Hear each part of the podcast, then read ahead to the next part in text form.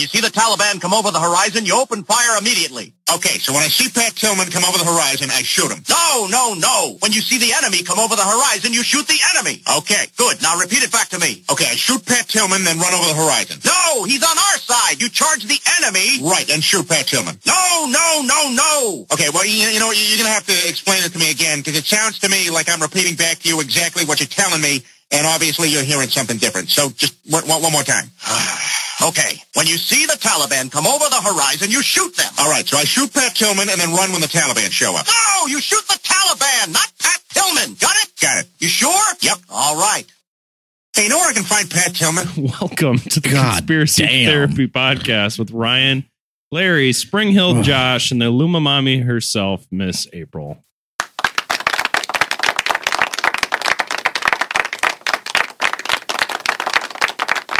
And on today's episode, ladies and gentlemen, boys and girls, Pat Tillman.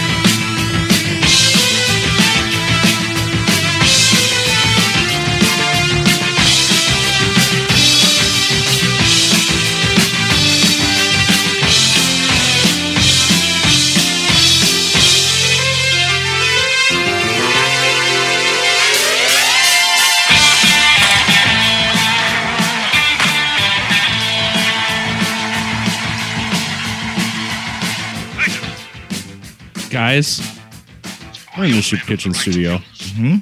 We got the skeptic, the mom, the beard, and the sleepy. I guess we're gonna go with that. I still can't find a good good side name for me, other than Rad Dead 2018, which I'll always be. One day, one of these days, it'll slide out.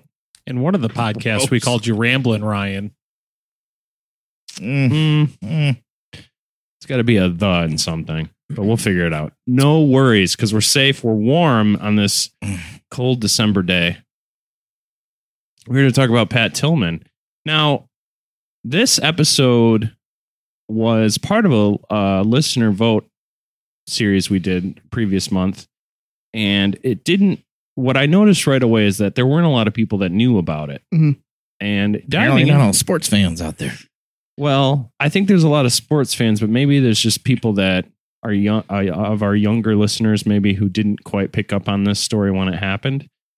And I remembered it, but de- delving into this, this is kind of a motherfucker. Yeah, I would is. I would Mhm. count this with the. That's why I've been wanting to do this one. yeah. Well, it's it's similar. I would put to like our Tuske- Tuskegee experiment episode, or maybe our Night Doctors episode of a thing that oh, this is something our government did that's fucked up. So add it to the pile.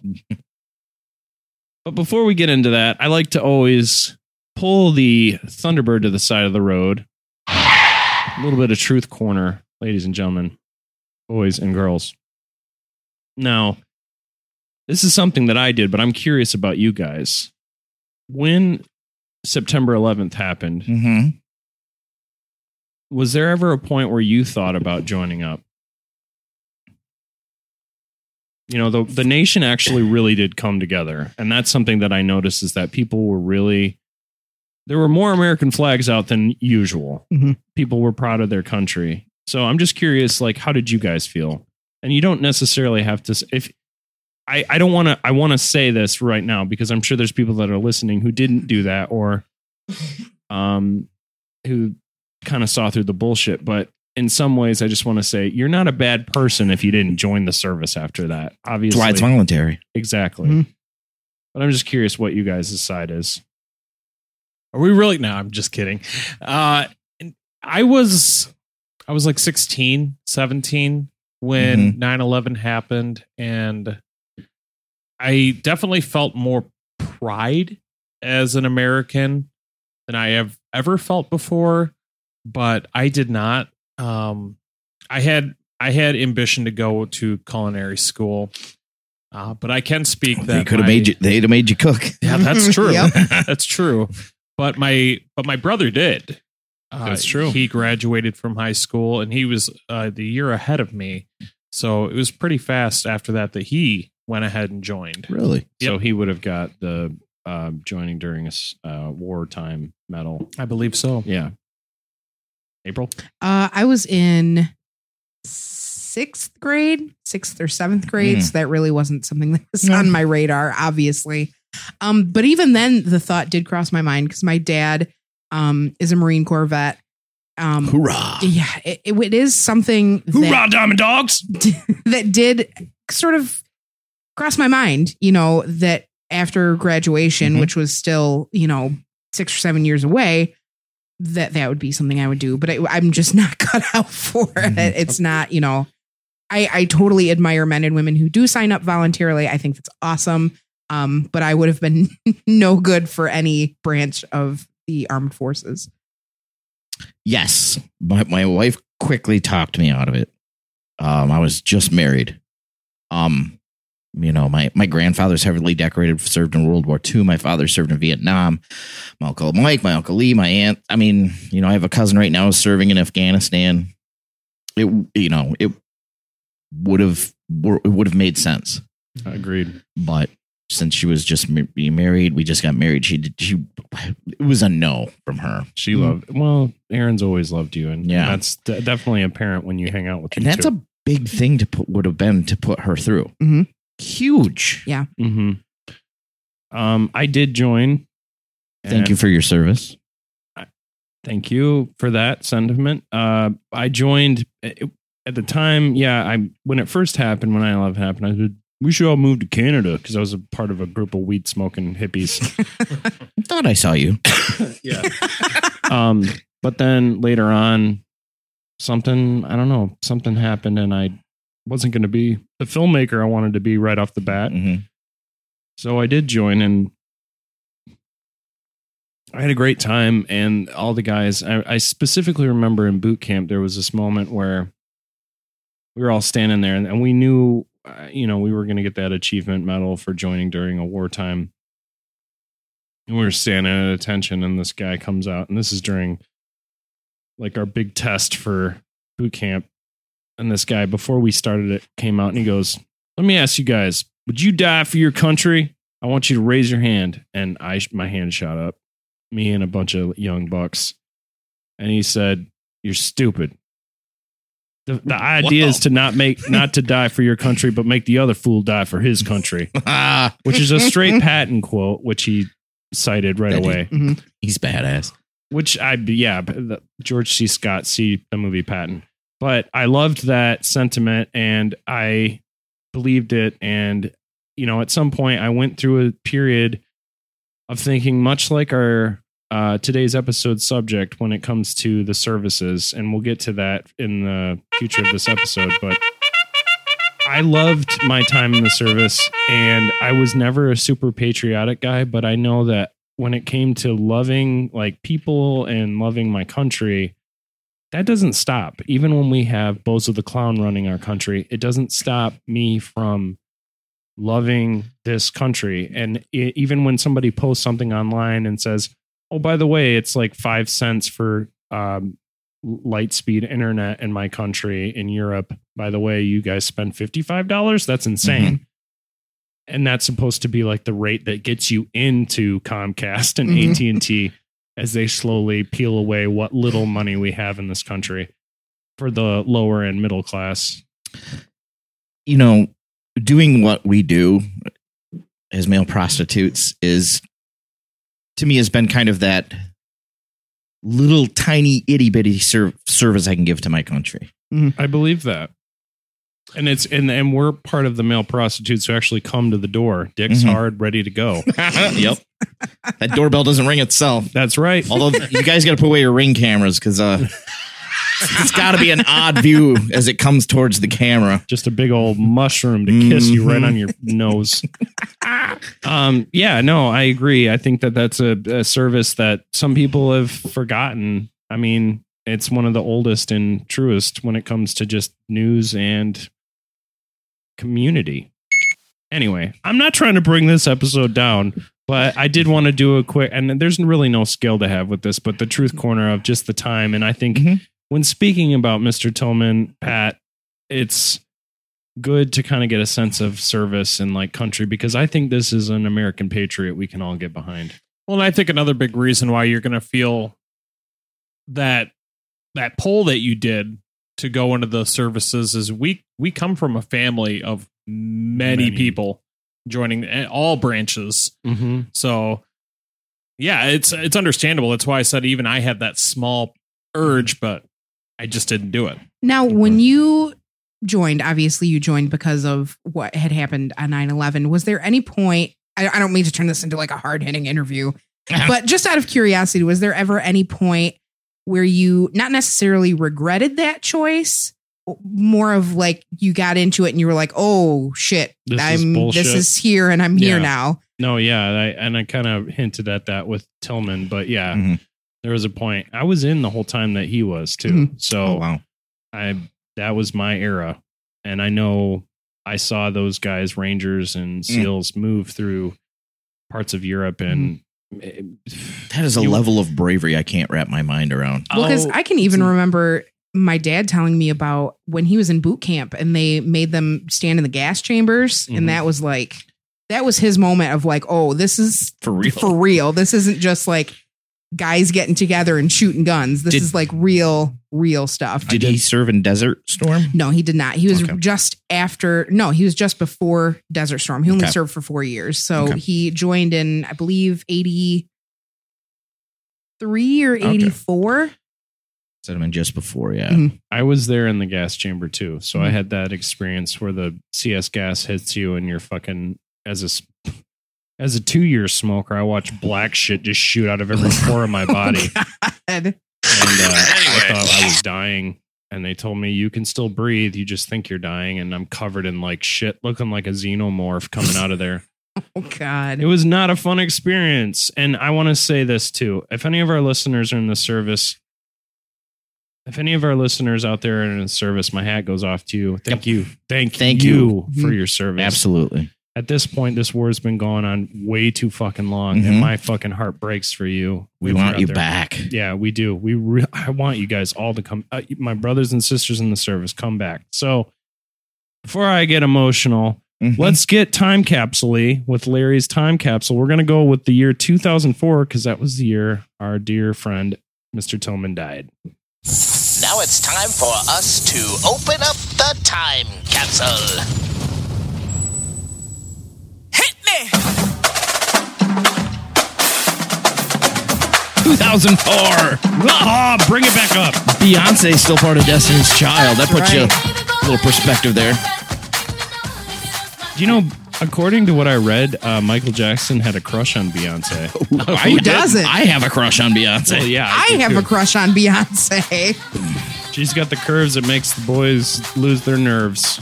I've never nice. gone down on a woman, but I feel like I have now. if given the opportunity, if someone was like, "Hey, here's Beyonce," I, w- I might consider that. That's what happens when you go out, down on a bearded clam without a dental dam. Ah, yes, 2004.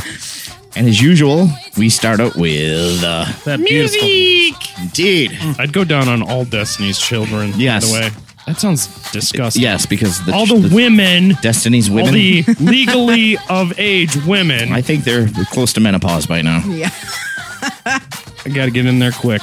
Red January 3rd, Britney Spears marries J- Jason Allen Alexander, a childhood friend in Las Vegas. A marriage meant to last. It was an old 55 hours later. Oh boy. February because we were quickly approaching like head shaving Britney Yeah. era. Yes, February 1st, Janet Jackson and Justin Timberlake perform on stage at the Super Bowl. Guess what? We learned a new phrase called wardrobe malfunction. And this actually pushes uh, Howard Stern out the door of radio because they came to so darn on him that he went and left for satellite radio. Interesting. February 17th, Smashing Pumpkins frontman Billy Corgan posts a bitter message on his personal blog. That's right, blog, calling D'arcy Wretzky a mean spirited drug addict, and then blames James Iha for the breakup of the band. Hey, Billy Corgan, look in the mirror.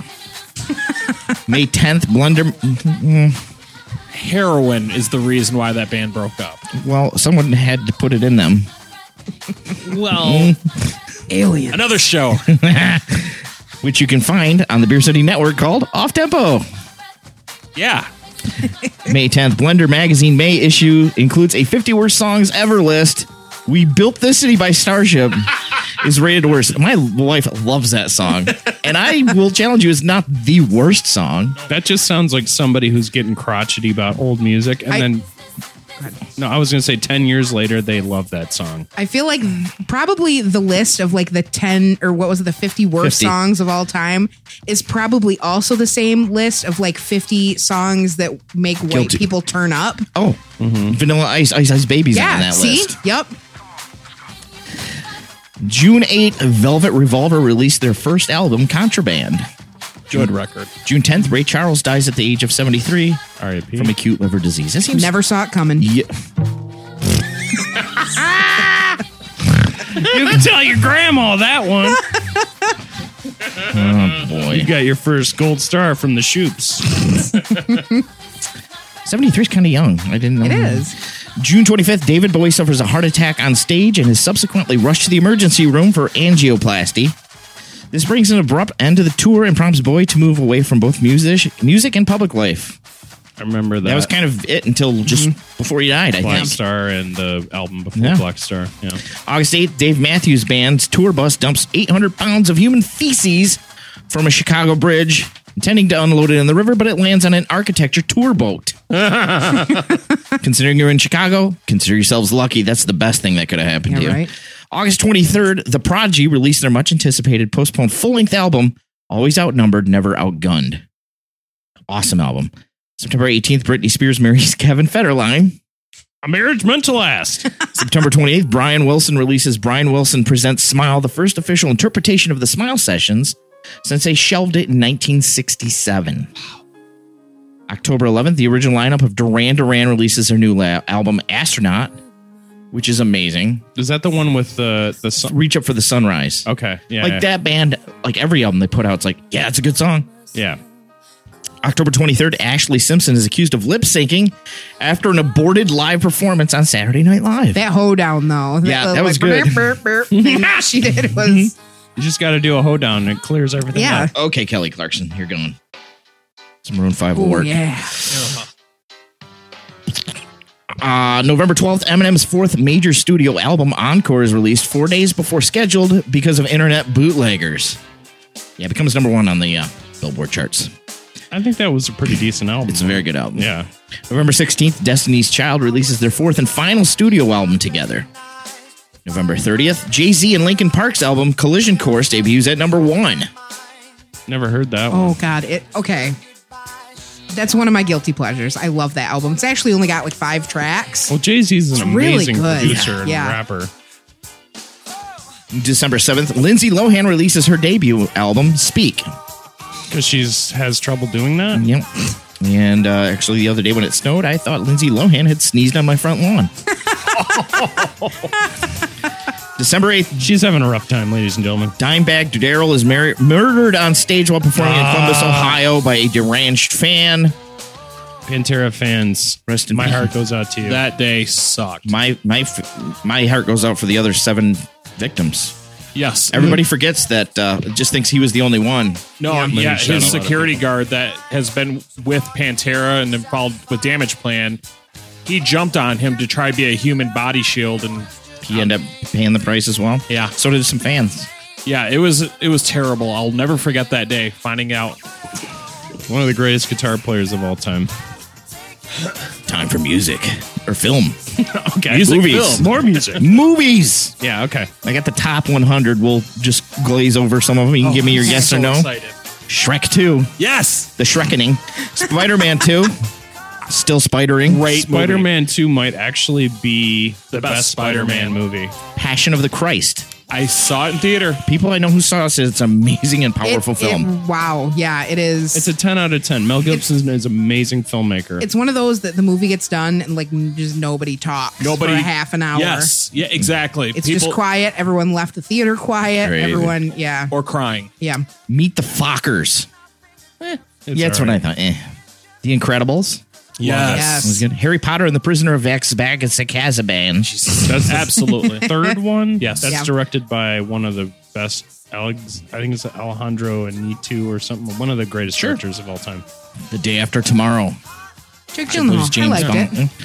Oh, The Bourne Supremacy. Oh yeah, I am not all a fan those of are those. good. So those are just fun, dumb watch movies. You know, mhm. like I, that's how I feel about Fast and Furious. yeah, Like just good car chases. It's all Like, that's it's the- junk food. like you you're flipping through channels and there's nothing else on. And they're like, oh, Bourne Identity's on TNT. Sweet, I can watch them beat up seven people at once. It's a cheap James Bond to me. it is, but it's I- I like, get yeah, it's like junk food. I you know, that.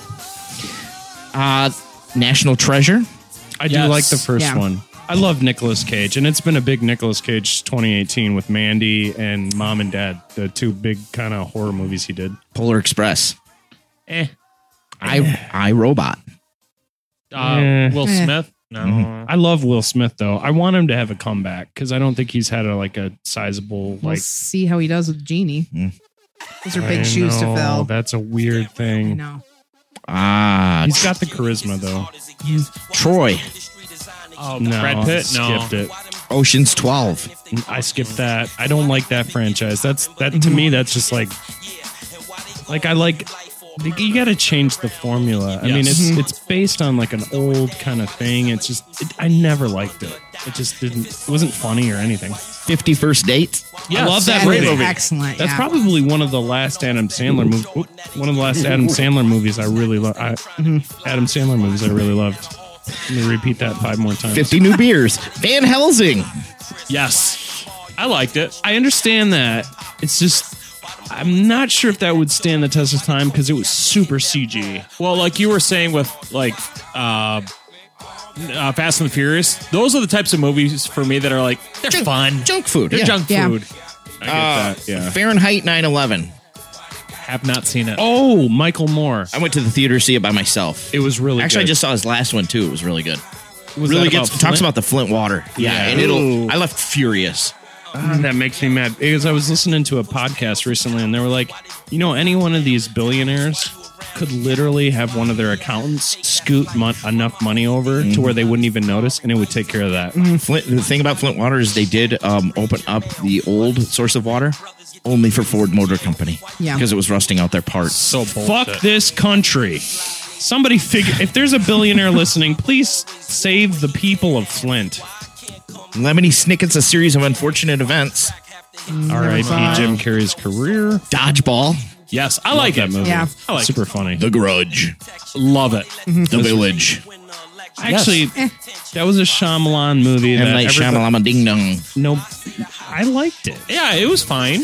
I'm, a lot of people panned it. It's but got I would- another one coming out with um Bruce Willis. that Yeah, looks It's like a awesome. sequel, I believe. It's a sequel to Split and Un- Unbreakable. yeah, The, the problem people have with it is, oh, the twist, the twist. And it's like, you know what? Honestly, if you go into those movies and not think about that crap, the village, the end, the twist is pretty sweet. it is. I thought so too. The Aviator, I haven't seen it. Oh yeah, that was really Uh, good. Leonardo mm-hmm. DiCaprio, Yep. really good. Million Dollar Baby, Oh. That was the best picture winner. Mm-hmm. Princess, The Princess Diaries Two, Royal Oh. Engagement, no, I passed. No. Didn't see the first one. first uh-huh. one was way better. Mean Girls, Yes. That's a classic. Never seen it. SpongeBob SquarePants movie. Hell yeah. Laughed my dick off. Okay, Anchorman, Yeah, oh of my course. god, that movie changed my life. The Notebook, Oh, That movie changed all women's lives. Yep. Setting up the bar. That's right. Now, whenever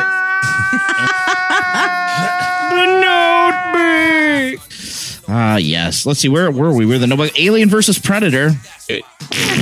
I don't like how they portrayed Predator in it, so no. Here we go. Just can't believe this made the top 50. Garfield the movie. God, Uh, The only movie Bill Murray regrets. White Chicks. Ooh, I skipped it. Uh, B- Kill Bill Volume 2. Absolutely. Still yes. killing. yep. Love it. The Manchurian Candidate. Uh, Barbershop 2. B- Barbershops are pretty funny. Yeah. Hellboy. It's I love. good. I fucking love Hellboy. That's Guillermo. Guillermo del, Yeah, that guy. Del Toro. Gil, Gil, I can't say. it. Guillermo del Toro. Thank you, Josh. Check out his Shape of Water. That's a great movie. Friday Night Lights. I did like that movie. Stepford Wives, eh. It was okay. Dawn of the Dead, Yes. Love it. That was one of the best remakes of all time. Yeah, absolutely. The Butterfly Effect. Oh, Oh, very love good. it. It's a That was- it's a weird hit or miss though, because if you rewatch it, it's kind of like, oh god, this is really two thousands. Like yeah. all the new It- metal and I have to give it- and all that. I have to give Ashton Kutcher credit where credit's due, though. For He's being a, good comedic actor. actor. he did pretty fantastic. in Well, he movie. was he was still doing uh, that '70s show at the time, I wasn't think he? uh, the, that was Yeah. the movie that came out after Dude, Where's My Car? Yeah. yeah, to go from that kind of role to a such a serious role. Mm-hmm. Awesome. Uh, the Chronicles of Riddick. Okay. Oh boy. Here's the thing. I love that whole series, Pitch Black, Chronicles of Riddick, uh, Riddick, which just came out Mm-hmm. four or five years ago. Love them. Vin Diesel kills it in those movies. I loved Pitch Black. I legitimately loved it. And Chronicles of Riddick, I think it ends with him being like the chosen one or something. Of He's like sitting on Yeah. a throne, Yep. and I liked it. Saw. Yeah. Yes. The first one's great. No. the first no. one, the first Torture one set a porn. I don't do torture porn. but I hate it. I hate no, I don't hate Saw, but I hate the franchise because Yes. it sparked such an uproar of torture porn. Blade Trinity. Oh, so good, Ryan Pretty good. Reynolds. That's Pretty- probably my favorite Blade. It's also the funny one of the funnier Ryan Reynolds roles Yeah, too. Patton Oswalt is in that as well. Blade Is he in a yeah, vampire? Uh, he is like the tech geek. He's not a Okay. vampire, but he works with them. Jessica Biel is in that movie too. is that the one Triple So H is hot. in, or is that? yes, Triple H is in Blade Trinity. Cinderella Story. Terrible. Phantom of the Opera. Yes. I love Very that good. movie. Resident Evil Apocalypse. I thought it was fine. Yeah. Fat Albert. I don't even remember that. uh, let's see here. Uh, Walking Tall. That was all right. The Rock was in that. Napoleon Dynamite. Oh, Yes. that's a Yes. classic. Uh, you got served. Tina, eat your food. Catwoman. Oh, Oof. a lot of guys fap to that. Maybe those are sad individuals. Team America. As we World all look at Police. Ryan. Sad, okay. Yes. Of all the movies you've said, legitimately one of my favorite comedies of all time. I saw it with my dad for his bachelor party, and we Napoleon Dynamite's better. Sorry. we we were laughing so hard. I'll agree to you, but Thank America, you. fuck yeah, is such a cool song. Open Water. Good movie. That looked freaky. It was- Too freaky for me to watch. Yeah, you wouldn't. You wouldn't. You Is that wouldn't the dig- haunted shit? That's like the type of horror I like, where you don't see much. Mm-hmm. They're out in the water and Yeah. there's a shark. Yeah, they get left behind, and they're and they yeah they're a couple. One of them is mm-hmm. bleeding. It's really And scary. yeah, imagine your wife gets grabbed by a shark and killed. See? Do I live? Wow, We know where your allegiance Right. stands. Jersey Girl. Uh, nah. One of my Murphy. personal favorite great comedies, The Life Aquatic Great, Never seen it. great movie. Super awesome movie. and Hotel Rwanda. Good movie too. Okay. Film debuts that year, 2004. Emily Blunt. I love her. By the way, my favorite, probably my favorite horror movie of the year. She's in A Quiet Place. Mm-hmm. She's in My Summer of Love. She's also going to be Mary Poppins. Yep. Yes. Josh, Josh Duhamel. The pictures of Dorian Gray. Megan Fox, Confessions of a Teenage Drama Queen. Oh, that movie was so stupid. Nick Frost and another one of my favorite uh, comedies, Shaun of the Dead. Yes. Okay, you're right. If that did that come out that year? That did Jesus, that that is a was his debut, so therefore huge. it just didn't do well in the. it did. It That's a does- cult theaters. It's a classic. cult classic Yes. now. Uh, Jon Heder in Napoleon Dynamite. Yep. Ed Helms in Blackballed, the Bobby Dukes story. Jonah Hill in I Heart Huckabees. Oh, that's a good one. And Chris Pine in The Princess Diaries 2 Royal Engagement. I forgot he was in that. What a stud. Here's some news. Bad eyebrows, though. He's He's got bad eyebrows. dude, okay. Quick question to the to the lady of Okay. the of the group: Chris Pine or William Shatner? Who's hotter as captain as the captain of the Enterprise? Ugh. Um, Chris Pine or William Shatner? honestly, I'd say Shatner. Yeah, Okay. I was Chris Pine. Chris Pine just has a weird Vasa- look yeah, about yeah. him. Although if it's the what is it the all the Chris's that do um the Chris Tucker. Marvel movies, what is it? Chris Evans, Yeah, Chris Hemsworth, and Mhm. Chris Pratt. yeah. That's a no brainer.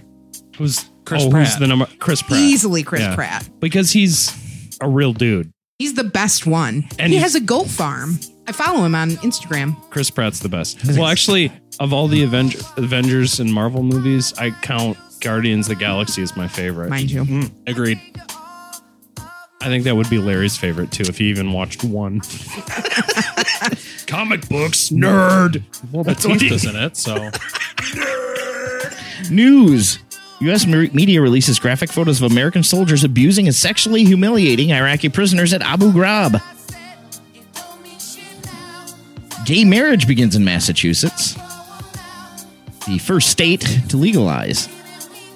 So, Senate Intelligence Committee reports that intelligence on Iraq's weapons programs was hmm, overstated and flawed. Whoopsies. And uh, let's see here. Congress extends tax cuts due to expire at the end of 2005. I don't know why I read that. George Bush is reelected president. Inventions. Oh This website called Facebook. yes, Oh, I joined in 2000, late yeah. 2006. Everybody hopped MySpace. to Firefox was hot Yep. as a browser. iPods, of course, were the MP3 player of the time. Bluetooth is invented, as is HD TV and DVRs. and Skype is introduced. I used, it, still- I used it today to be on the Pop Cult Net podcast talking about horror movies. Ah, yes, sports fans. Oh, I can't wait for this. February 1st, Super Bowl XXXVIII. New York, New England Patriots 32, Carolina Panthers 29. Uh, Janet Jackson, one breast. August 8th, John Elway, Barry Sanders are both inducted into the Pro Football Hall of Fame. Love September, you, love you, Barry.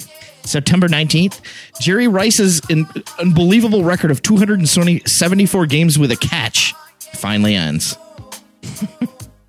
October 27th, the Boston Red Sox sweep the St. Louis Cardinals four games to one, to none, I mean, to win the World Series for the first time in six, 86 years. And coincidentally, Stephen King decided uh, with uh, Stewart O'Nan decided they were going to write a book chronicling the entire 2004 Boston Red Sox. They're both Red Sox fans, not knowing that they would end up winning the World Series. Oh, wow. The book is called uh, Faithful. I've read it. It's amazing. And the NBA Finals, the Detroit Pistons, in a major upset, defeat the heavily favored Los Angeles Lakers four games to one. It is the first Pistons NBA title in 14 years. And now, my friends, let's spend your time capsule.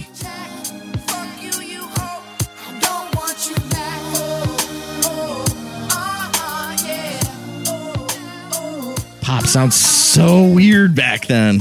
This is like honestly that like early to mid 2000s is really my, like my niche go to. Is it? See, that's where hip hop. I was like, ugh.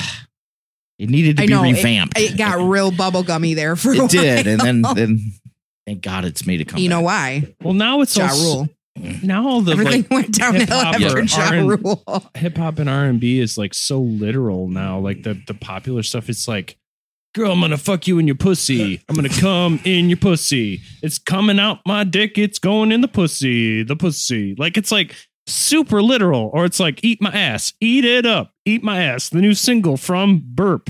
It's like, come on, man. Really? Oh yeah, H- How much more literal produced do by we need? Produced by Three Knuckles Deep. what, what what did the rock songs sound like back then, Brian? Get off here. No, it's like it- the Rock was You had to get an abortion because I make no monies. I make no monies because the economy sucks. By the way, here's a detuned riff. I think rock and country kind of became the same in that time Yes. period. I do too. Yeah, because and there's now, been and now rock is dead and country is thriving. yeah, because I was I, I think a freshman in high school, so it would have been like 2005 ish. And I hung out with all friends that listened to country. So I had like a one year country phase. And country's stupid is I- literal as fuck too. It's like, "Um, bam, well, I'm the drinking beer and snorting coke. Kicked my dog in the face. Now I'm lighting my wife on fire because she didn't clean up this place. All- honestly, all country songs are are just like well described nouns. exactly. a, got a dirty truck Dirty truck. in a dry cornfield I got a dirty truck. and a truck. cold beer on my wood porch. Places, people, and things. People, come on. I know. I, it's funny. She said noun. I'm like, a noun is a person, place, or thing in my head really quick. There you go. New country song. Exactly. noun. Noun Like Kenny on my Chesney- new album, Verb. Verb. Kenny Chesney Jr. Jr. Mm, remixed Ugh. pronouns edition. All right. So the guys that want to know the facts, we got to get to it. Pat Tillman. We're only 40 minutes in. It's fine. I wrote a song once called "I Want to." F- I want to fuck my stepdaughter in the back of my pickup truck. That was that was stolen actually by I think that's a Luke, I think that's a Luke Bryan yeah, I think song. it is whoever that is. yeah, Actually- asshole. Like I, I write, I write mm. this cheesy country song, and, and, he then rips he it took off and he becomes a I- star. I think that's a Gonna description. To get the, her drunk on the Pabst Blue Ribbon, then I put it in her butt in the back of my poor truck. what was the name of that song again? The one Wanna I fuck wrote. my step. The one that I want to fuck my stepdaughter in the back of my pickup truck. I think that's the description to the Pornhub clip I whacked off to today. ah, good for you. Where are my royalties? I know, right? Terrible. Patrick Daniel Tillman, born November sixth, 1976, died April 22nd, 2004. Was Wow, a- same age as me. Would have been. yeah. He was a Yeesh. professional American football player in the National Football League, NFL. who's- Something about that theme that makes you want to just stand up and like salute the flag or something. Or eat a Well, hot dog. or Neil. Or, yeah. We'll get into that. Diamond. Now, according to the wiki, he left his career in the NFL to join the U.S. Army in June of 2002 in the aftermath of September 11th attacks. By the way, I joined the Army, or joined the Army, oh, joined the Navy, Navy. in February 25th, 2002 as well. Nice. Same year. His brother also joined, giving He up a baseball career. Minor league, right? Yep. What was the name of the team again? Cle- it was the Cleveland Indians minor league team. Wow. No, I couldn't find. I looked into it to see if what his abilities were, but couldn't find anything. Tillman joined the Army Rangers, which is kind of like the SEAL team of the Army, and served several tours in combat before he was killed in the mountains of Afghanistan. Unfortunately, there, and uh, super unfortunately, because obviously when this happened, this was a big, big fucking deal. Now, there's this great article from the intercept.com written by Ryan Devereaux that was published in 2017 kind of detailing his life and I wanted I wanted to give him credit cuz this is a really great breakdown of how this story went. Now, as of recently of 2007 Trump shared a tweet from one of his supporters. It included an image of Pat Tillman, the former NFL safety turned U.S. Army Ranger who was killed in Afghanistan in the spring of 2004 and it read quote nfl player pat tillman joined the u.s army in 2002 he was killed in action in 2004 he fought for our country slash freedoms. Hashtag stand for our anthem. Hashtag boycott nfl now according to according to ryan's uh, article here the intent of the president's retweet was clear. Trump was co signing a suggestion that Tillman was a true patriot, unlike those who have chosen to kneel during the national anthem and those that those protests dishonor his legacy. I can't be in the rain to Right. honor our soldiers on Veterans Day. I saw a cli- I saw a picture of him at the funeral for H.W. Bush, which uh, we had the l- luxury, some of us, of having the day off. Mhm. Some of I watched. not. Yeah, I watched the funeral. Um, he the the one picture of him, his eyes are closed, so he looks like he's asleep. All the other presidents Could have been. They caught him mid wink or mid. or mid shrug or mid sigh or mid He- eye roll. He wouldn't even acknowledge the existence of the Clintons.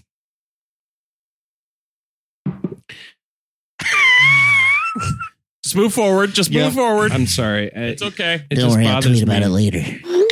It's easy to understand why Tillman would make an attractive figure to Trump and his Mhm. base. His army photo reflects an image of a certain type, and we'll The post- jawline on that man. dude. He looks like That is the manliest man ever. I He honestly looks like I'm- handsome Squidward. I'm looking at I'm looking at this picture of him right now, and we'll post it on the Instagram.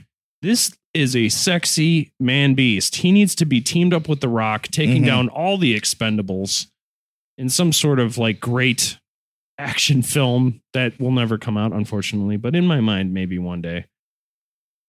His chisel jaw, Mhm. broad shoulders, white skin. As Hey. a man who possesses no jawline. I'd follow him into battle. yep.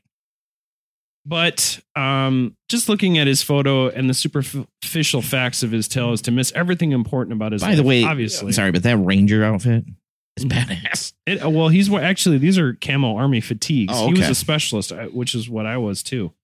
Um, but the Navy version, which is a third class petty officer, Doesn't Um, sound as impressive. It doesn't. Petty officer. It so- doesn't sound good. When somebody calls you a petty officer, Yeah. just like what do you, what am I petty about, bro? yeah.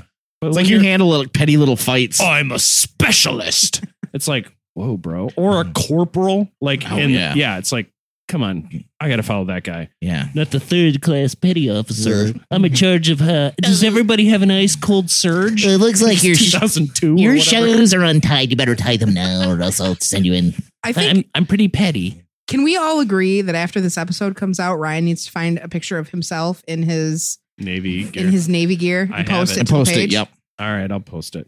Got to join the closed group though. 'cause Yep. I don't put that on the main feed. No. That's Only right. the good, good, good doobies who join the closed group get that. So, Doobies. Yeah. You do bets. so few episodes of the post 9-11 era have called down more disgrace upon the military than its handling of tillman's death and its treatment of his family in their search for answers the most comprehensive documentation of those events can be found in three uh, counts two books boot uh, quote, um, titled boots on the ground by dusk my tribute to pat tillman written by god this makes me want to cry his mother mary Mm. uh, the other book is Where Men Win Glory by Jon Krakauer, as well as a 2006 story by Gary Smith for Sports Illustrated, which I gotta attest to Sports Illustrated and ESPN when they do a like thorough like documentary or or just a, a great article, they nail it. 30 for 30. Yep. Um, Or the new uh, basketball love story documentary. I haven't seen that. Oh, it's amazing. Is it? Yeah. I'll check it out. They're nice little bite sized 10, 15 minute. Oh, I love that. Yeah. Like the EFIS. Yeah. How's that Except doing? it's um, R.I.P. Oh. R.I.P. Ephus. People want a final episode. I'm gonna get you and Marty in the same room Phil, together. Together, they offer an invaluable corrective to the simplistic depictions of Tillman, revealing a complex person and charting the ways in which officials at the highest level of U.S. government sought to capitalize off his death, just like they always do. disgusting. It is the worst thing because what you have here now, we'll break this down into two facets. As I go through this, you have the fake story Mm. and then you have the real story. The real story is tragic, but it does not make him less heroic Right. in my mind. What makes it gross is what they take from the real story to make it the fake story. Yeah. The thing is, you don't have to course correct on this sort of stuff because people understand that shit happens. And we'll get into it a lot post the middle clip because you're going to hear from somebody who's Mm. very important to this story. Now, Tillman was 25 years old when he Mm. joined the army, placing him on the older side of military enlistees. Now, if you're curious, the I think the age the close off is 35 Yep. to join the service. So And he can still be drafted. that's true. Put him in the kitchen, folks. Mhm. It makes a mean burrito. Mm, yep. The So- man can peel potatoes. So his decision was born out of the conclusion that his comfortable existence in the US, being a football player, making a lot of money, Mhm. made little sense in the months after 9 11. He wanted meaning. And He- that's what we all want. He just came off uh, a hundred and fifty thousand dollar a year contract. Was offered a three million dollar contract. Turned it down to join the army. I'd buy him a beer right now. Yeah. I'd buy him a lot of beers. Fuck, I'll buy his tab for the night. He wanted to do something that mattered and he wanted to continue a lifelong project of placing himself in challenging situations. You know, I think that a lot of times when we graduate from school or finish college or even, you know, do things, Josh, you play video games. That's your thing. It's a challenge to finish a game, to platinum a game. You consistently continue to do that. I know we can call you a nerd. I and I do it. it lovingly. I do too, but you continually challenge yourself with games. I do it Yeah. with board games. I do it with video games. I do it with girlfriends who continually I have to Oh, leave. boy. Oh boy. Got a little too real there. Okay, yeah, back to the show. Now, along with his brother Kevin, Tillman chose to enlist, and Larry brought him up. He was the baseball player. It was the same decision thousands of other young people of his Mhm. generation made. I did the same in the aftermath of 9 11. My cousin's serving right now. Thank you, sir. Love you, Troy. Both of the Tillman boys were, by all accounts, independent minded, free thinkers who enjoyed good books and good debates, chest pounding jocks. They were not. And like many others who choose to come to the nation's defense following 9 11, He was a hippie. A little bit. Yeah, he was like I'll post a um there's a just before he there's a uh a clip I saw on YouTube that just it only covers his football career in Arizona and that dude was a hippie. Yeah. Their worldview would evolve. Worldview would evolve as they saw George W. Bush's global war on terrorism up close, just like I did, and I'll talk about that in my own retrospective while I go through this information. What set Tillman apart was what he left behind: a three point six million dollar contract with the Arizona Cardinals. The ties between the U.S. military and the NFL, by the way, run deep. Guys, we gotta watch football. Every time I hear that, I want to like find a football and tuck it under my arm and do one of those. now you just blow your knee out though. Yeah, oh wait. Eat- Make a mean bean dip. That's right. Yeah. With the Department of Defense giving millions of taxpayer dollars to the NFL in recent years for various campaigns for recruitment and to support the troops, Tillman vowed. I'm sorry. Bless you, Josh. Um, Thank you. This this bothers me, but it is a it is a point of a characteristic of a human being that I respect so much. It's when people do th- when somebody does something where it's unrewarded. Selfless. Selfless Mhm. is the term. Tillman vowed that he would do no interviews once his enlistment became public, and he stuck to it. So he took. He knew this was going to be a big deal. If you were a football player in the NFL, I mean, just thinking about it, it was the the the the war on terror had just started. You cut a three point six contract to join the service, and not only be this isn't a boot camp. This wasn't the Elvis Presley treatment. no, this was literally not do not publicize this, but they're gonna do it anyways. Join, but not only join, join the Rangers. Mhm. Look, I run and it's hard. It's three to five miles every other day. Being a ranger means running like a probably a good 7.5 on your treadmill if you're a runner out there listening. Is that with your gear on? yes in sand, and that's look up. That's like a eight to seven minute mile. Seven, probably more of a seven. minute Probably mile. more than he went through in NFL training. Yeah.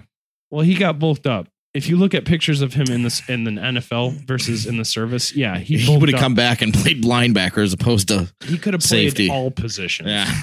Um.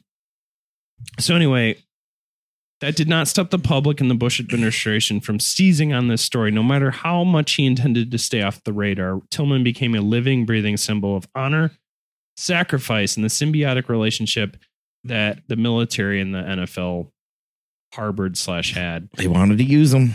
Tillman enlisted expecting to join the fight against Al Qaeda and the effort to bring Osama bin Laden to justice because he cared about his country. Fuck, man, when I saw those burning buildings and I synergy a little bit here. you bastards! Durka Durka. See, te- see the movie Team America.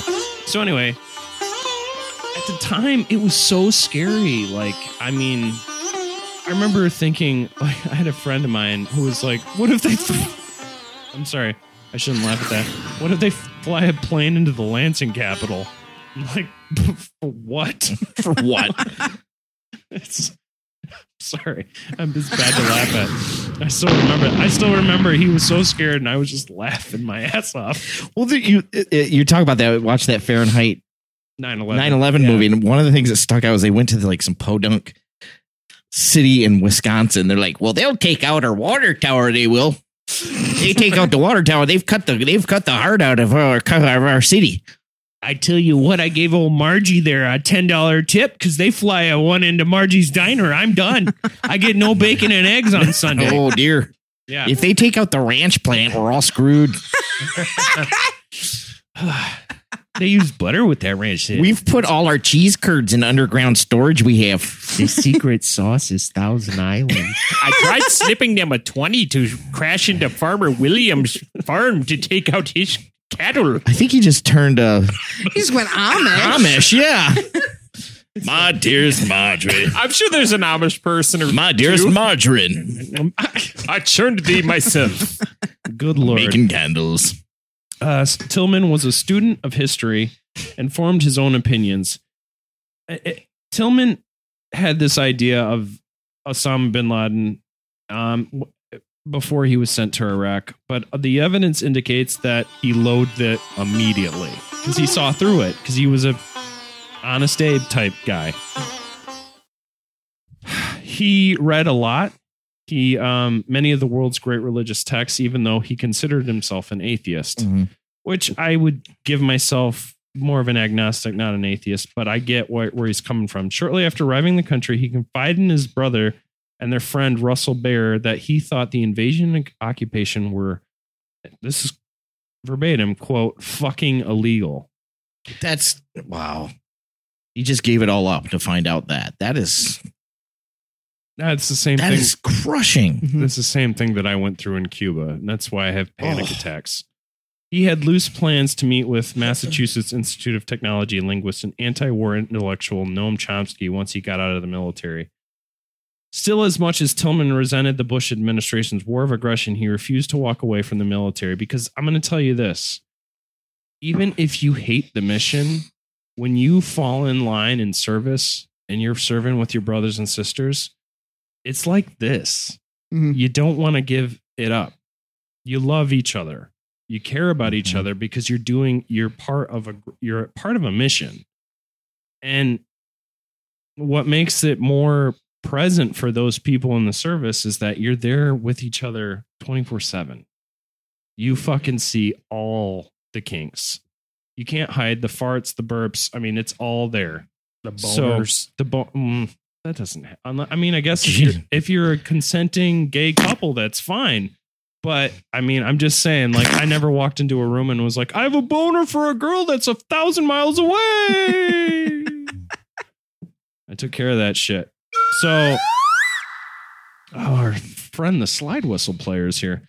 So he continued uh, to just hate on this time. It's still as much as Tillman resented the Bush administration war of aggression, he did refuse to walk away until his commitments were met, even Wow. after conversations between the NFL and the Defense Department presented an opportunity to do so. Now,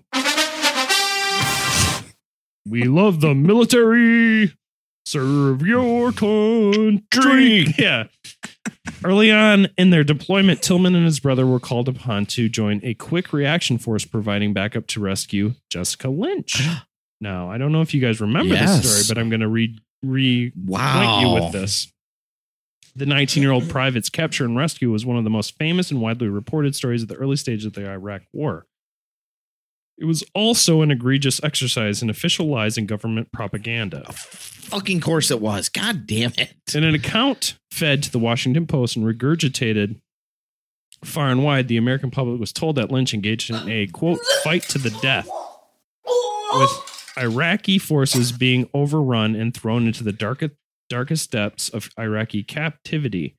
While it was true that Iraqi forces ambushed the convoy Lynch was part of, and that 11 American troops lost their lives, Larry's drunk. Many of the events described in the sensational account did not actually transpire. Iraqis on the ground had, in fact, worked at great personal risk to return the young pr- private back to the Americans once she was taken captive. And while she had indeed suffered substantial physical and emotional trauma as a result of the ordeal, Lynch herself blasted the fabrications about her experience in testimony before Congress in 2007. She said, quote, I'm still confused as to why they chose to lie and try to make me a legend when the real heroics were that of my fellow soldiers. That day they were legendary. I don't even remember hearing about the 2007. Yeah, she went to Congress because no one wants to report on that.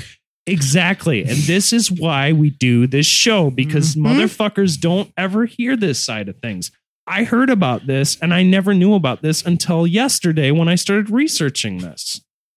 I'm serious. This is maddening. It is. It's super maddening because that was a legit story that I would have told my kids and You know, it it. makes you want to watch something to make you forget all this happened. Well, yeah. Football is great. Let me go grab us some Taco Bell, guys. Football's on. Well, well, you did say it's maddening, and there's no more, nothing more football than going into a Madden. Yeah, mm, never 2004. Now, in his journal, Tillman observed that the buildup of forces around the Lynch rescue suggested a quote, a big public relations stunt. So Tillman knew this was bullshit. He was right about the larger dynamics surrounding Lynch's rescue, that the truth of what happened on the ground during the ordeal would be distorted to present the American public with a more inspiring story. He had no way of knowing, however, that the pattern would repeat itself the following year, this time with him at the center. We're going to take a break, and when we come back, we're going to get to what happened to our dear Mr. Tillman. We had been coming out of um, an enemy ambush, coupled with the fact that we had no knowledge of friendly in the area. Friendly fire has always been a part of war, but few cases have grabbed the headlines like the 2004 shooting of NFL player turned Army Ranger Pat Tillman. Now, Stephen Elliott is making headlines of his own, stepping from the shadows to say he thinks he shot Tillman. In my mind, you're uh, you're not considering the, even the possibility that if there's muzzle flashes, if there's human figures or shapes adjacent to those muzzle flashes, well, they they have to be bad guys. There couldn't be good guys. And so he and another soldier fired. The forensic investigation determined that Pat Tillman was killed by one of two weapons, one of which was the caliber that you were firing. So, where does that leave you in terms of what happened and, and whether you ultimately took his life? Like that forensic knowledge hasn't changed my sense of responsibility for my, my portion of, um, of the tragedy. The road leading up to Elliott's painful public admission was littered with the debris of his unraveling emotional state. Basically, if, if I if I didn't drink, I couldn't sleep. Reliving components of the event or, or reliving, um, you know, scenes of war um, uh, in the form of a nightmare was very, very common. In the midst of it, he got married. Honestly, I didn't even understand the true depth of what he went through until very recently. It was only when Elliott recognized the PTSD tearing him apart that he decided to get help, and he and his wife decided to share his story for the sake of other suffering vets. While our circumstances were perhaps unique because of their tie to to Pat, um, they're not unique at all with respect to a lot of the trauma that people are trying to work work their way through. He soon found a way to reach out to other traumatized vets as their advocate in this Olympia, Washington courtroom. Truth is, uh, you've earned a lot of credit with the courts. So. Thurston County Veterans Court is a diversion program for criminal defendants with conditions related to their military service. Welcome to Veterans Court. Presiding Judge Brent Buckley asked Elliott to help. I thought it would be really helpful for the folks to hear his story and realize that, well, as bad as their experiences were, here's somebody who's made a real success of their life uh, in the face of those very same experiences. This was ostensibly to help other veterans. Was it helpful to you? Probably the biggest benefit it cures you on some level of the uh, the myth of isolation. As he journeys along his road to healing and redemption, Elliott accepts that what happened will always be a part of him, but he says it won't define him. There were ultimately two shooters who were aiming where Pat Tillman was. If if someone came out with the evidence right now that said, lo and behold, it was the other guy's bullet, not yours, would that change anything? No, because I still I still fired there. I still made that choice. All of us felt a level of responsibility of it's just like, well, I wouldn't want if that was the case. Um, I wouldn't want.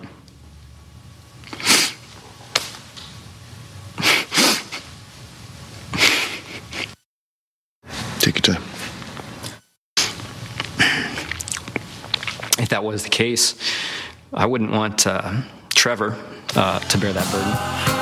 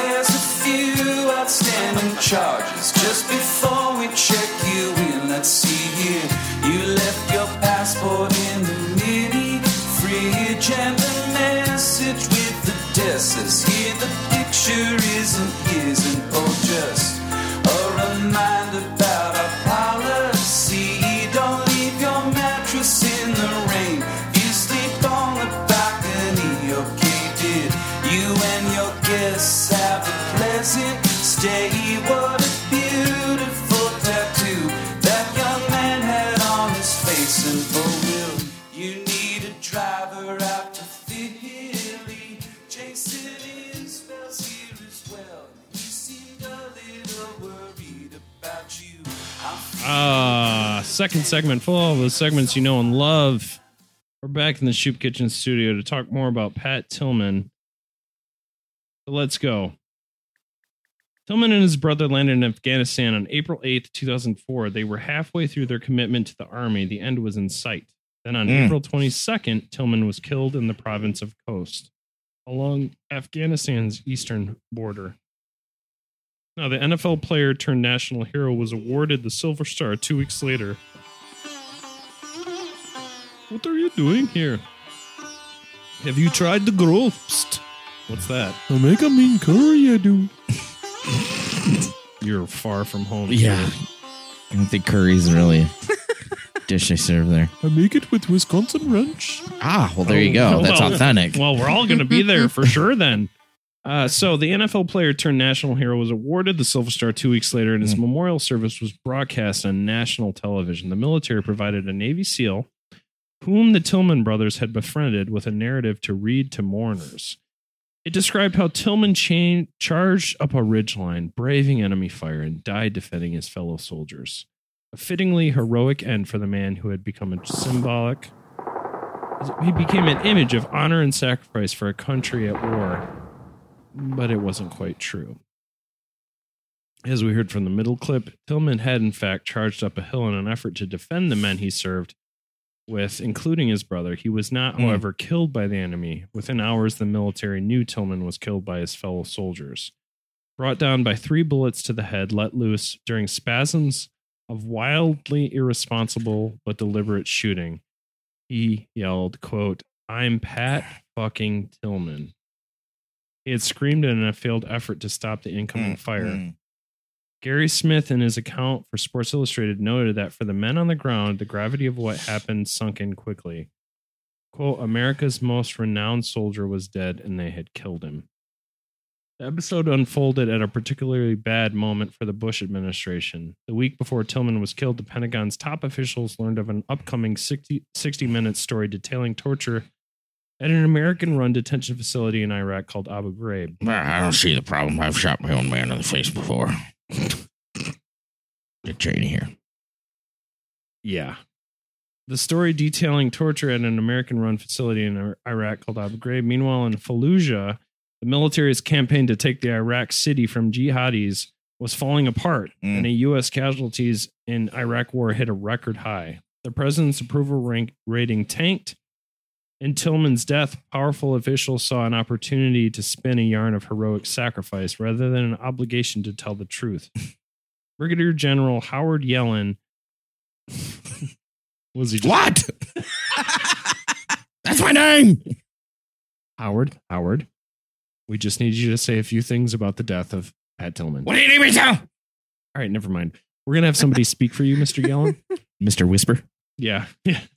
We've got Private Whispered who's going to come out there. I'm brave. I'm here to give you some. Can't hear you. Sorry. Stop yelling at me. I do any some our videos.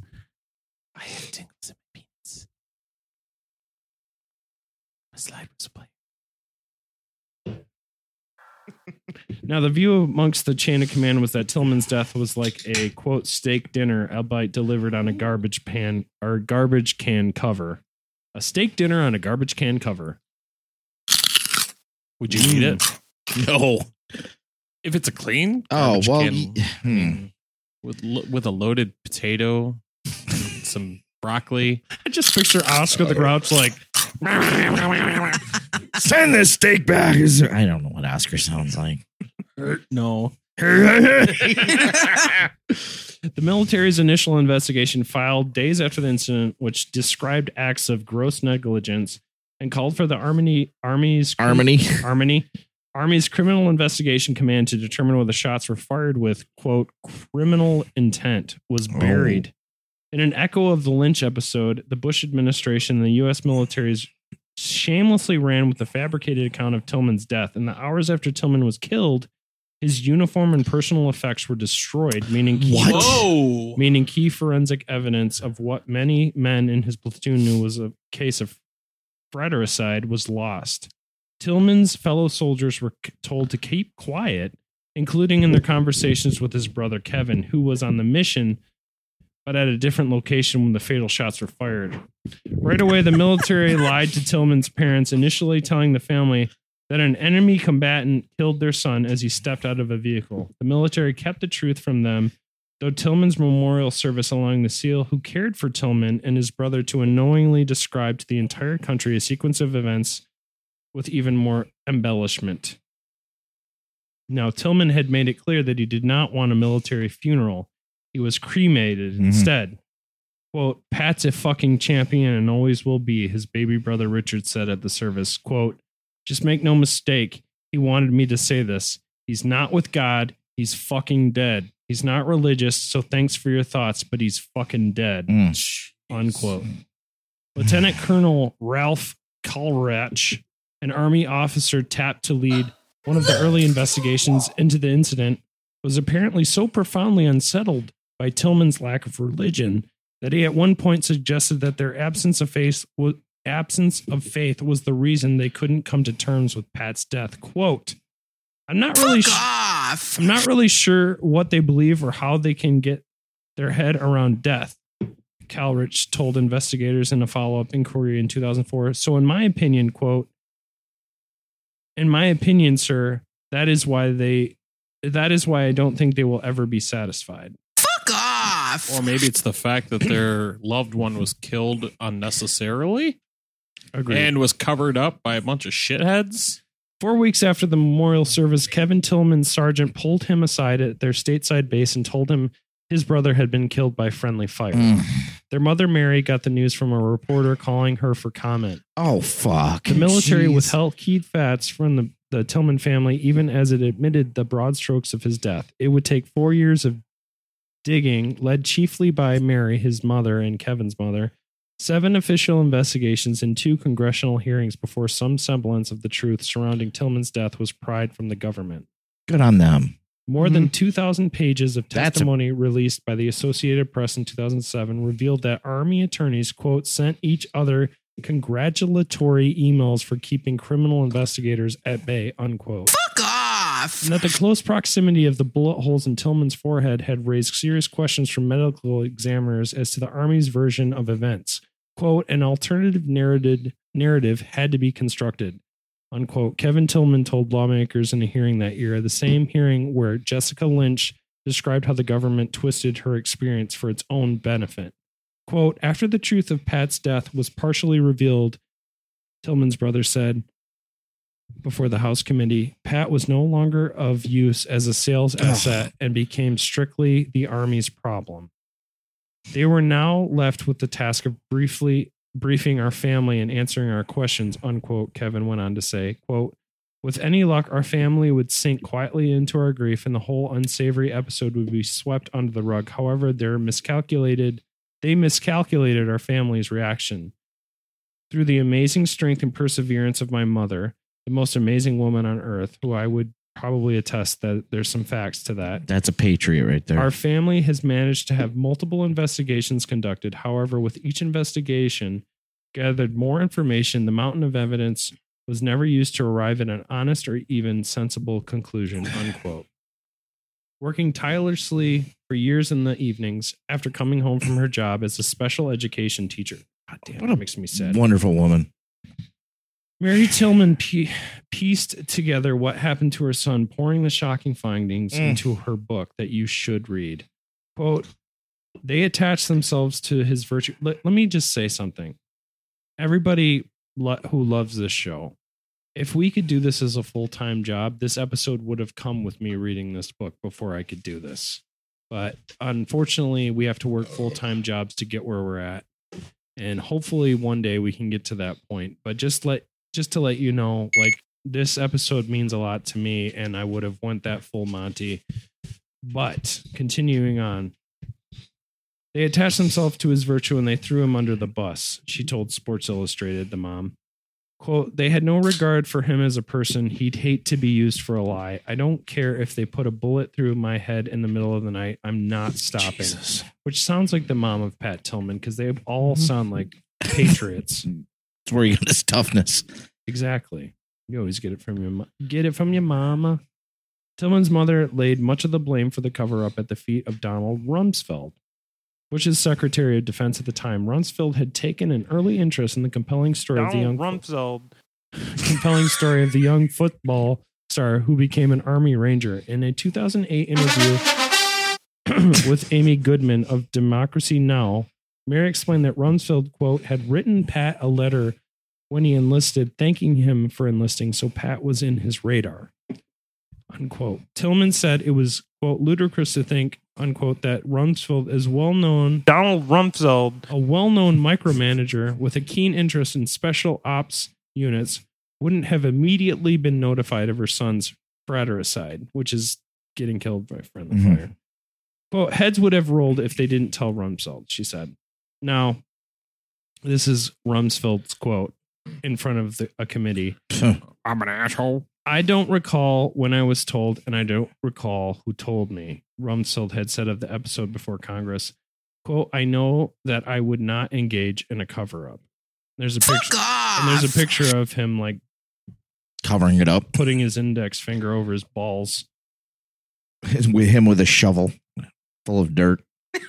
Rumsfeld wasn't the only senior Pentagon figure involved in the events following Tillman's death. At the time, the now retired General Stanley McChrystal headed the famed Joint Special Ops Command, running the most secretive Pentagon's efforts in Afghanistan, including Tillman's Army Rangers platoon. Seven days after Tillman was killed, amid the mounting evidence of fratricide, McChrystal sent a memo up the chain of command as a heads up to the president and other senior officials who might make speeches about the incident. Quote, I felt it was essential you received the information as soon as we detected it, McChrystal wrote. In order to preclude any unknowing statements by our country's leaders which might cause public embarrassment if the circumstances of Corporal Tillman's death become public. The if at the end of the general statement was particularly concerning to the Tillman family, in part because subsequent investigations revealed that McChrystal was well aware of the fact that Tillman's death was a case of fratricide when he sent the memo. Krakauer, in his book, described McChrystal going to, quote, extraordinary lengths to prevent the Tillman family from learning the truth about how Pat died. Fuck off. Appearing before the Senate Armed Services Committee in 2009, McChrystal told lawmakers, quote, we failed the family. He added, it was not intentional. In the wake of his death, Tillman's wife and high school sweetheart Marie set up a foundation in his name, the Pat Tillman Foundation, which will I'll send Larry the link when he posts the episode so you can check it out. To support veterans and their spouses with academic scholarships, which is exactly the type of thing we need to be engaged in. On Monday, she is sued. But she, uh, sorry, she Whoa. wasn't sued. Oh God! On Monday, she issued a statement about the president's invocation of her late husband's name. Quote, Pat's service, along with that of every man and woman's service, should never be politicized in a way that divides us. She wrote, The very action of self expression, the freedom to speak from one's heart, No matter those views, is what Pat and so many other Americans have given their lives for, even if they didn't always agree with those views. Unquote. Marie's statement went on. Oh, it is my sincere hope that our leaders both understand and learn from the lessons of Pat's life and death, and also those of so many other brave Americans. Unquote. There is an irony in suggesting Tillman's legacy is somehow des- desecrated by protests that take place during the national anthem because those protests are said to insult the military when it, it was the same military, the NFL's longtime ally, that did so much. Yeah, that did so much actual damage to Tillman's legacy after his death. There has been no shortage of commentary on what Tillman would or would not do in the current moment. So many, yeah. Well, you, so many people trying to speak for him. Right. Sick. During his time as a football player, he both stood outside his teammates' traditional pregame prayer circles, a Mhm. reflection of his deeply head- held atheism, and also described in no uncertain terms his reverence for the symbolism of the flag. He, uh, he didn't even believe in me. Sorry, Satan. Whatever action he would take, there's every reason to believe that Tillman would follow his heart and his convictions if faced with the protests rippling through the sports world right now. Unfortunately, the public will never know for sure because Tillman died on a hill in Afghanistan 13, now 14 years ago, in war that continues to this day, which is an Crazy. insanely sobering thing to say out loud. Mhm. By the way, when he died, he was 27. This war is like almost it's old enough to drive. By the way, at uh, the university in uh, Arizona State, there's a statue of Pat Tillman Mm. when the players run onto the field, and it's likely one of the more important statues that you could stand in front of. And I appreciate that. Mm-hmm. And that is the story of Pat Tillman, a real fucking grumbly shit story. Oh, story. this is one of the handful of episodes where I'm swallowing my feelings. He could be a GI Joe. He is a G- he was a GI Joe. Mm-hmm. Yeah, a real mean- American hero.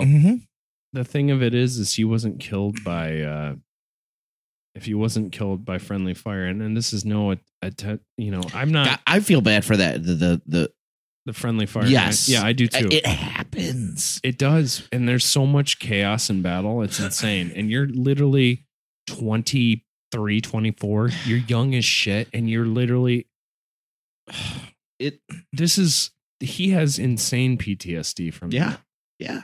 and I'm sure Pat, you know, although he was literally a walking Arnold Schwarzenegger, like he would have had issues too after Yeah. this, especially going with his knowing his outlook on the war, even after a little bit of time. Let's end the bullshit. Let's legalize marijuana and mushrooms. From what I understand, the uh, are having a tremendous effect on PTSD. For some people, yes. For some people, yes, of Yeah. course. No, I, I I agree, and it's a sobering thing to say and talk about. But uh, you know, our hearts go out to those guys, and this this and, you know this holiday we're ending we're ending season two pretty soon here, and I just want to say again. Thank you for your service, servicemen and women Yes. out there right now, currently, who have been fighting this battle, and please come home. Mhm. So, we have no pop culture, which means we get to skip over pop culture and go straight for our silly old Yahoo answers.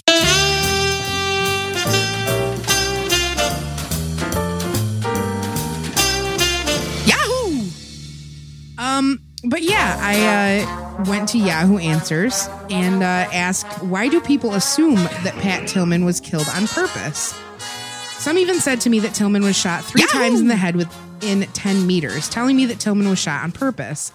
I don't know for sure, but I don't think that U.S. soldiers would shoot him on purpose. Some even tell me that, and I think it's pretty stupid to me, that Tillman was shot. He was going to expose the fact that U.S. is not only growing the heroin crop, but exporting it. An author had said that he saw a video that shows Oliver North and Bill Clinton standing in a remote airstrip next to a plane unloading cocaine. So I don't know what to say. Your thoughts, or are those actually true? That could be a future episode. My bad. All right. Uh, so user Mutt, who was uh, awarded the best answer for this question, Some people don't want the simple reasons behind complex situations and go looking for complex answers instead. Mhm. These people are called conspiracy nuts. Mhm. And the more complex the situation, Thank the more listening. conspiracy nuts there are that come out. Uh, example is 9 11. What made the Tillman case complex is the cover up that it was nuts in my friendly fire. That made these people go looking for complex answers and twist and distort the facts to fit their complex answers. Yeah. Uh, user Bobby G wrote, Yahoo! Where Men Win Glory, The Odyssey of Pat. Where- Men Win Glory, The Odyssey of Pat Tillman by Jon Krakauer gives the best rendition of exactly what happened and how. Why isn't unclear. While an extreme case could be made that it was intentional, the chain of events leading up to Tillman's death show a number of mitigated causes. The weapon that is believed to have killed Tillman, an M247 saw, is said to be able to make a shot pattern of three at a distance greater than 10 meters. The additional travesty that should have been brought that should have brought military criminal charges was the cover-up, including falsifying a Silver Star award in the cover-up attempt.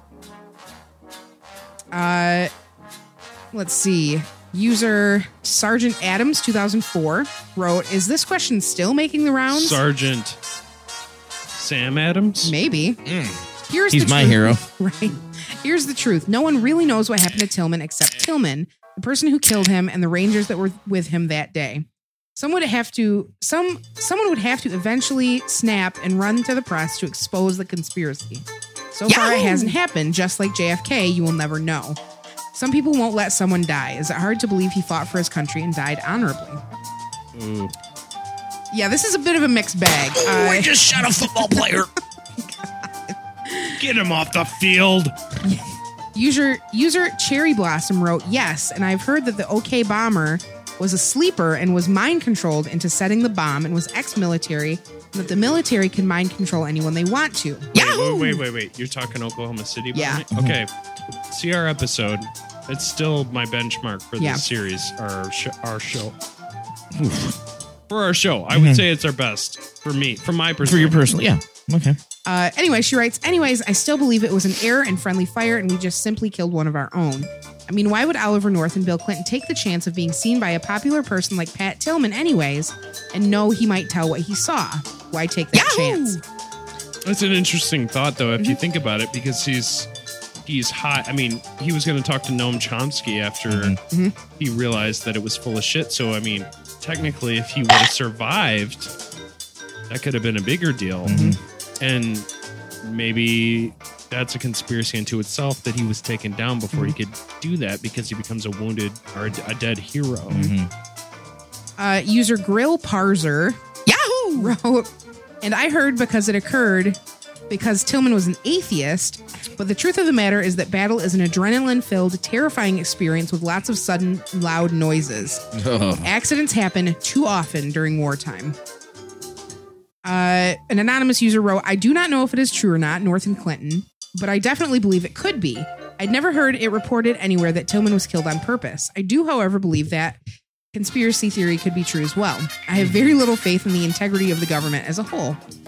Agreed. Sober, sober, sobering. Right.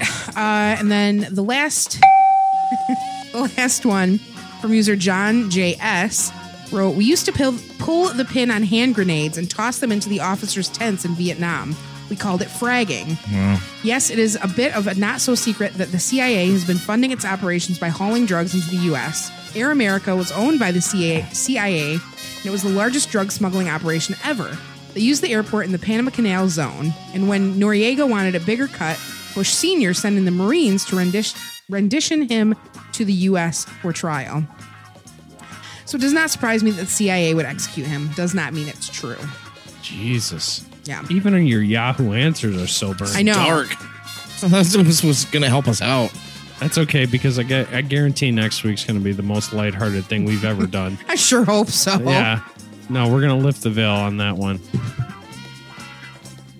Yikes. But yeah. But that's been your Yahoo, That's been your Yahoo answers. answers.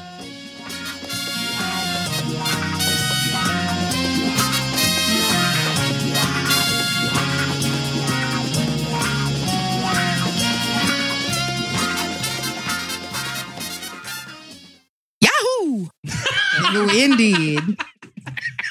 All right. we needed to cover it. It was this important story. But Mhm. before we end and go into our quizzical, we have to give a verdict. Now, here is a very sobering verdict, which I thought of today, and I almost drove into a cemetery and said, "Bury me." In one corner, four podcasters who will give you a good high five. Nobody disagrees. In the other corner, the government and a tombstone. Ooh, April's, like April's a face was perfect. Sausage and pepperoni or hmm. supreme.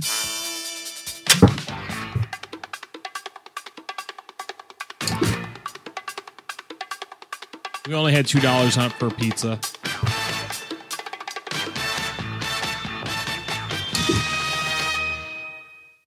Here's the verdict. As we close, we're, we're getting close to closing out season two. We have one more episode after this, so I feel like a verdict, a big. We've we've done over 130 episodes, guys. Yeah. So this verdict is covering after doing 130 episodes as a group, as a clan. Not the clan. Do we trust the government? Okay. Josh, No. No. Larry. I have a hard time trusting them with my paycheck. yeah, no kidding. Like I gotta double check that shit. So no. No. That's been your verdict.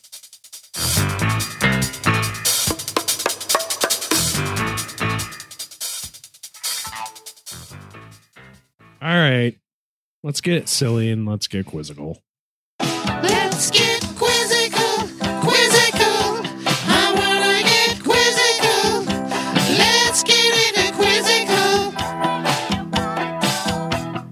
Oh. Oh yeah, the- baby. All right. Adam Ant remix. Yeah. Sure. I don't know. Wouldn't Eve be the ant? Yeah. We should try a four part harmony that sometime. Oh, barbershop quartet style. We'll do that on the next episode. okay. All right, we'll play some of this truth or myth game that uh, I bought cheap on Walgreens. Thomas Jefferson and George Washington died on the same day. Josh. Josh. False. It's correct. John Adams and jo- Thomas Jefferson died on July 4th, 1826. So it wasn't George Washington who had died. Okay. Question number two Mount Everest is the tallest mountain in the world. Josh. April. Josh. False. That is correct. While Mount Everest is the tallest mountain above sea level, Mauna Kea in Hawaii is taller. And it's just that more than half of it's below water. All told, it is actually a mile taller than Everest. Wow. Wow. Wow. Wow. wow. Championship Young men attempt to wrestle a male camel. Josh. Josh. True. That is incorrect. The event does does take place, but it features two male camels wrestling for the right to mate, mate with a female camel. That's so cool. Have you guys ever ridden on a camel? No. I have. Yes. I have. Yeah, It hurts my ass. it weird. does. They're, it's They're- worse than a horse. They're Horses are bony. yeah, they're Damn humps. Yeah, them lovely lady humps. they're not that soft. No, it's not a pillow in there. You have two, Josh, correct? Yes. Two to nothing. zero zero. That's first to three, correct? Yep. Avatar is the first movie to make more than one billion. Ryan. It was Josh. It was Josh. True. That is incorrect. Oh. Titanic was the first. Josh, you sunk your chances. I feel so dumb.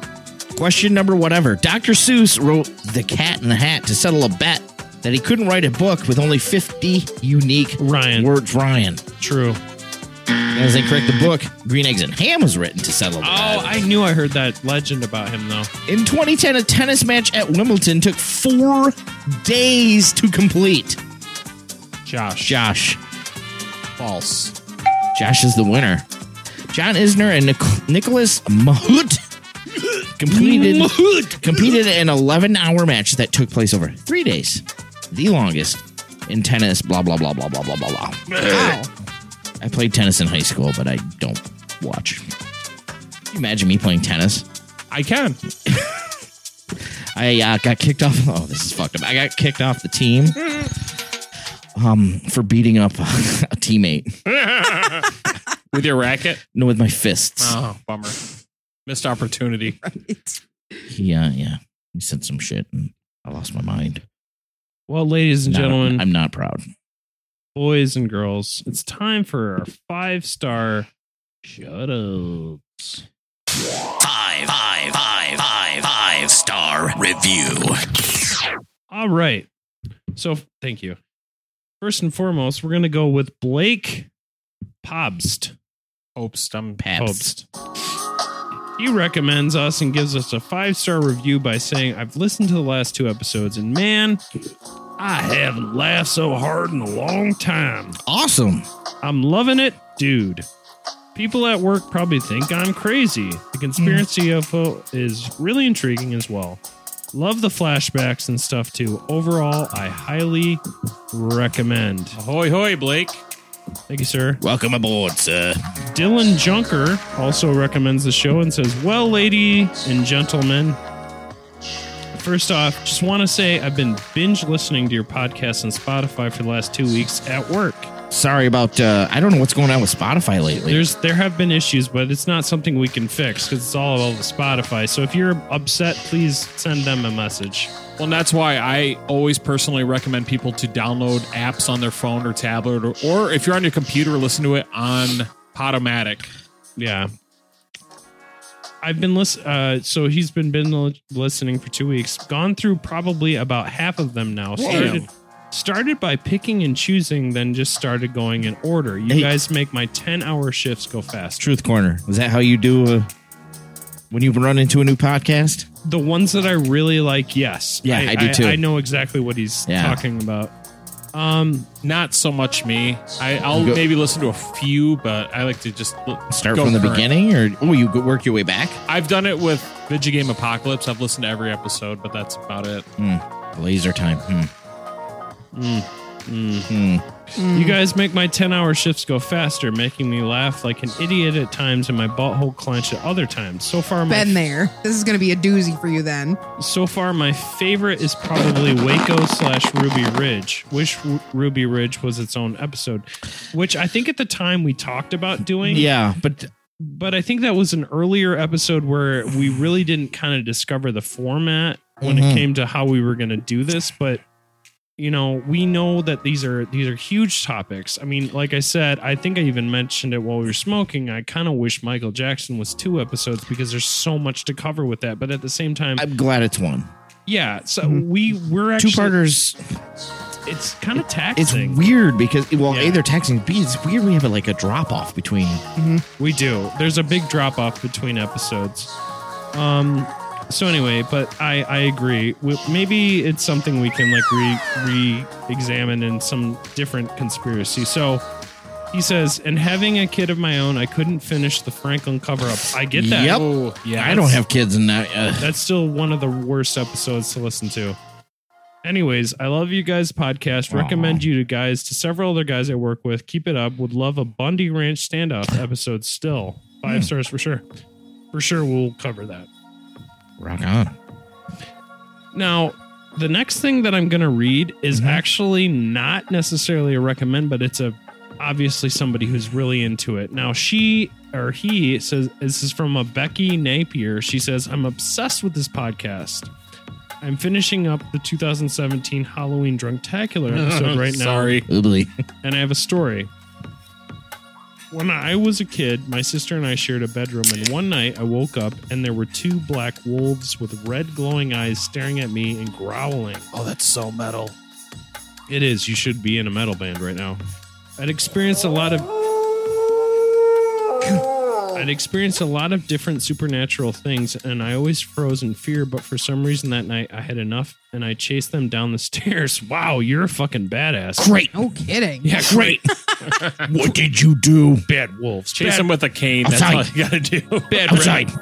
bad red eye wolves. Rolled up a newspaper and popped him on the nose. Oh, Red she, Rocket. She chased them down the stairs where there was another wolf. They all stared up at me for a while and then turned around. And then all these wolves turned around and ran away. I've tried to find similar stories online, was never able to. So yeah, that's one of my creepy stories. Again, love your show. Well, thank you, Becky. That is creepy. That is creepy. Mm-hmm. I don't even know what I would do in that instance. Yeah. Just kind of. Or did she mean the Minnesota Timberwolves? it's like three African American There's basketball- just three. Yeah, there's three basketball players. What are you guys doing here? Three seven footers in your bedroom might With be a red little. eyes. It might be a little unsettling. It might be Can just, they're imagine. just tired. And that's Or why high. they unless they ran wanted away. to hoop, then it might be fun. I would love to play basketball. I wouldn't want to hoop it with somebody who's seven foot tall. You're not going to get a shot off. Nope. And that's been your five star shout outs.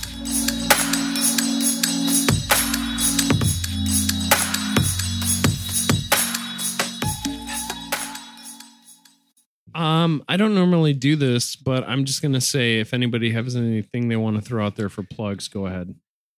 Well, not necessarily a plug, but I just wanted to be the.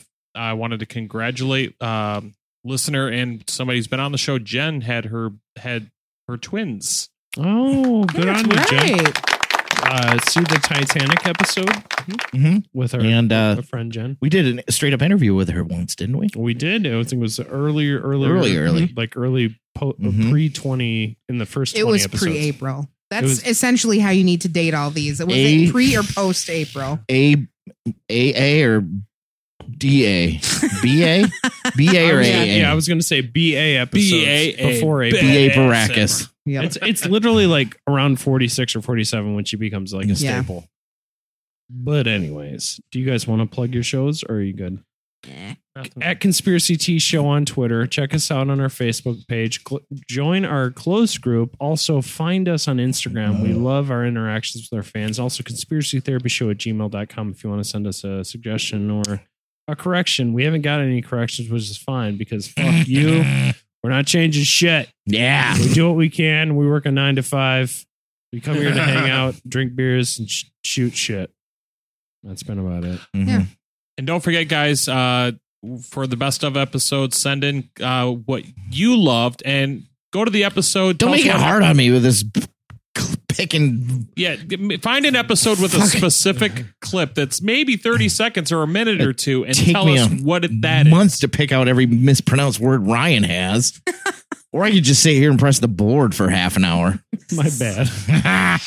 No, I I agree. I think I think in their heads, in their hearts, they have an idea. So if if you're a guy that knows how to edit audio, like obviously take our podcast and and you know if you can find those clips that you want to send us like a super clip, we would love for your inclusion into this best of. We're doing two best of episodes. We have Mhm. one more though. We're doing one more before our two part best of, and we got a fun one. Yeah. It's probably going to be literally the funnest season two episode we've done. Yeah. It'll be the funnest season two ending episode we've had. By far. By easily. Anyway, we love you guys. We'll see you next week on I- another episode. Oh, do have one more thing to say to the U.S. government trying to cover up this bullshit. Fuck off. Yep. thank you. R.I.P. Pat Tillman. Yes, thank you for your service.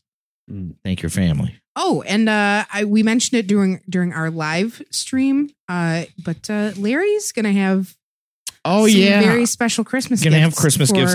I am going to make uh, some ringtones for you guys.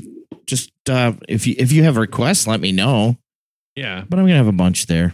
I'm not gonna be one of those dicks that charges you a buck a piece for some shit you can do yourself. Right. I'll do it for you for free. Well, I'm glad you mentioned that. Um, we're gonna do live streams every other month. So in February, we're gonna pick a date. So What's that? well, I don't know if this is for sure, but well, we're probably maybe New Year's. We'll we'll say that hard every other month, and then the occasional sprinkle in. yeah, yeah, okay. Sound We'll good? let you guys know. Well, yeah. Uh, t- uh, we'll just throw Hey, out. we're we're gonna slip it in sometimes. It You always happens. even know it. Join the closed You be- group, and that's where we talk a lot about this stuff. You'll be like Josh. But also, Put also, a finger in my butt. also, also, please follow Josh on uh, Twitch. That's where we do our live videos. Twitch.tv slash Bobo May. Spoiler. Nolan Ryland. Nolan Ryland. We Pronunciate.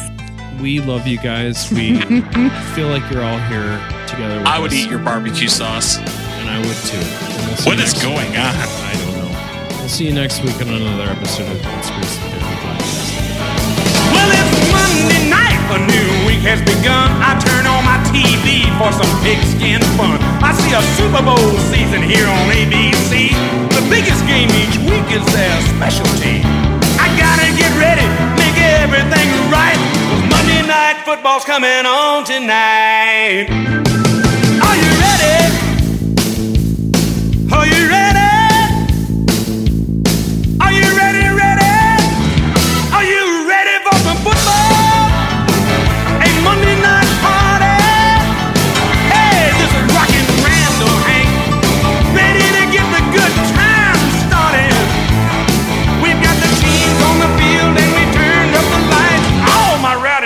Friends are back for Monday night time. This has been a presentation of Beer City Media.